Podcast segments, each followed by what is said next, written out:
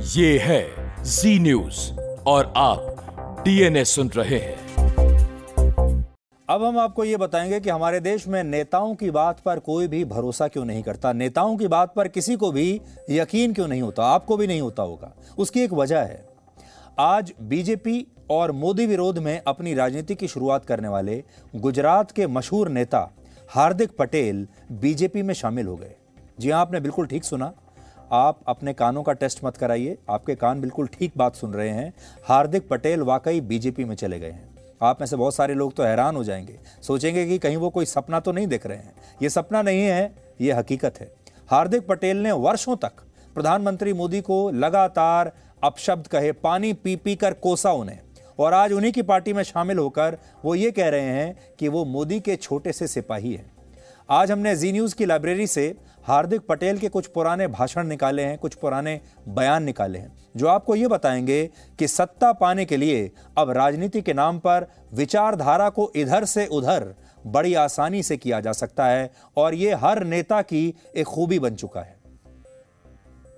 आज से यशस्वी प्रधानमंत्री नरेंद्र भाई मोदी जी के नेतृत्व में जो राष्ट्र सेवा का काम चल रहा है, उसमें छोटा सा सिपाही बनकर काम करने के लिए आज से एक नए अध्याय की शुरुआत कर रहा हूँ। मुझे निश्चित रूप से ये सौभाग्य मिलेगा कि जब पूरा गाँव किसी हवन में ओम के नाच से जब स्वाहा करता हो तो कहीं ना कहीं हमें उस स्वाहा में बैठना चाहिए।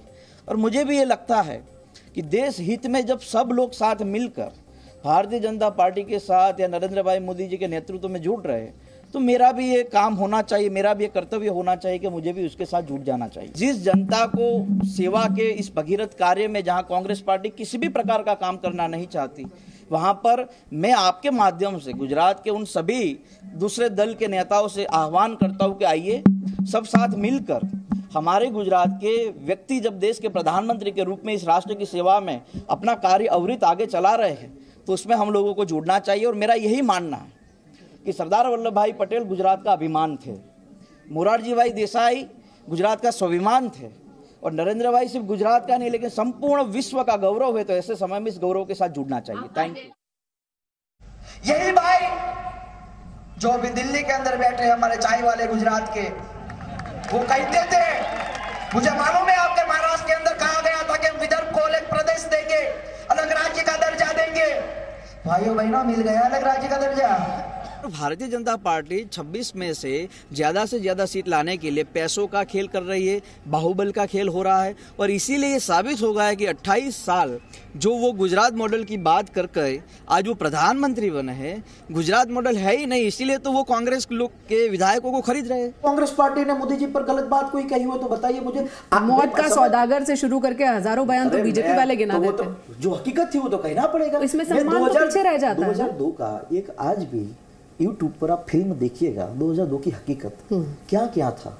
भाजपा ने जिस तरह से धर्म के नाम पर लोगों को भड़काने का काम किया था मैम मुझे एक मैं वही बोल रहा हूँ मोदी जी ने 2014 के चुनाव में सोनिया जी पर कितनी अभद्र टिप्पणियाँ की थी।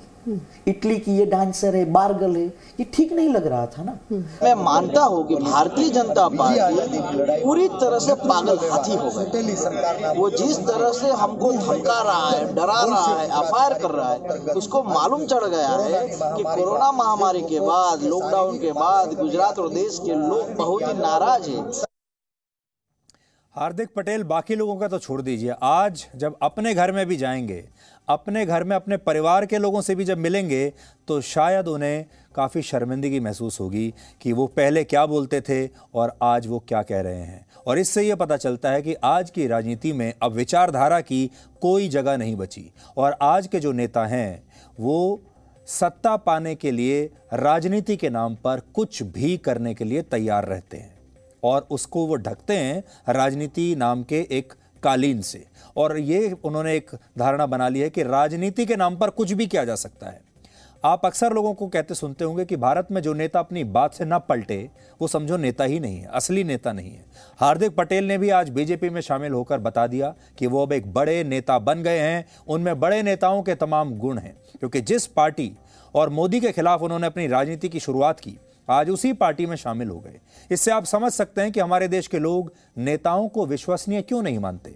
और वो राजनीति में आने से हमेशा जो अच्छे लोग हैं, वो दूर क्यों रहते हैं? क्यों राजनीति में नहीं आना चाहते? क्योंकि जो अच्छे लोग हैं, वो ये सब नहीं कर पाएँगे। राजनीति में विचारधारा को उसकी मूल जड़ माना जाता है जब राजनीति की शुरुआत हुई थी सच्ची राजनीति की। यानी अगर आपके पास विचारधारा नहीं है तो राजनीति आपकी खोखली हो जाती है। और हमें लगता है कि आज बीजेपी ने हार्दिक पटेल को पार्टी में शामिल करके एक बहुत बड़ी गलती की है। इस राजनीतिक घटनाक्रम का सबसे ज़्यादा असर बीजेपी के ही उन कार्यकर्ताओं पर पड़ेगा, जो अब तक हार्दिक पटेल को रोकने के लिए काम कर रहे थे। हार्दिक पटेल के खिलाफ काम कर रहे थे। हार्दिक पटेल के खिलाफ विरोध प्रदर्शन कर रहे थे। हार्दिक पटेल की आलोचना करते थे, जिन्हें अब तक ये आदेश मिलता था कि कुछ भी करके हार्दिक पटेल को रोको। लेकिन वो ये नहीं जानते कि थे कि कुछ समय के बाद यही हार्दिक पटेल उनका बॉस बनकर उन्हीं के सिर पर आकर बैठ जाएगा। और अचानक हार्दिक पटेल उन्हीं कार्यकर्ताओं के बॉस बन गए और आज इससे बीजेपी के कार्यकर्ताओं में भी बहुत निराशा होगी। और निराशा इसलिए भी होगी, बीजेपी को भी आज ये सोचना है कि बीजेपी इस देश की सबसे बड़ी पार्टी है, शायद इस दुनिया की सबसे बड़ी पार्टी है, अगर कार्यकर्ताओं की संख्या के हिसाब से आप देखें। तो दुनिया की सबसे बड़ी पार्टी के पास क्या नेताओं की कमी है? दुनिया की इस सबसे बड़ी पार्टी के पास क्या कार्यकर्ताओं की कमी है जो उन्हें आज हार्दिक पटेल को अपनी पार्टी में शामिल होना पड़, लेना पड़ा? ये बात सही है कि हार्दिक पटेल को पार्टी में लेने से हार्दिक पटेल की अपनी राजनीति समाप्त हो जाएगी।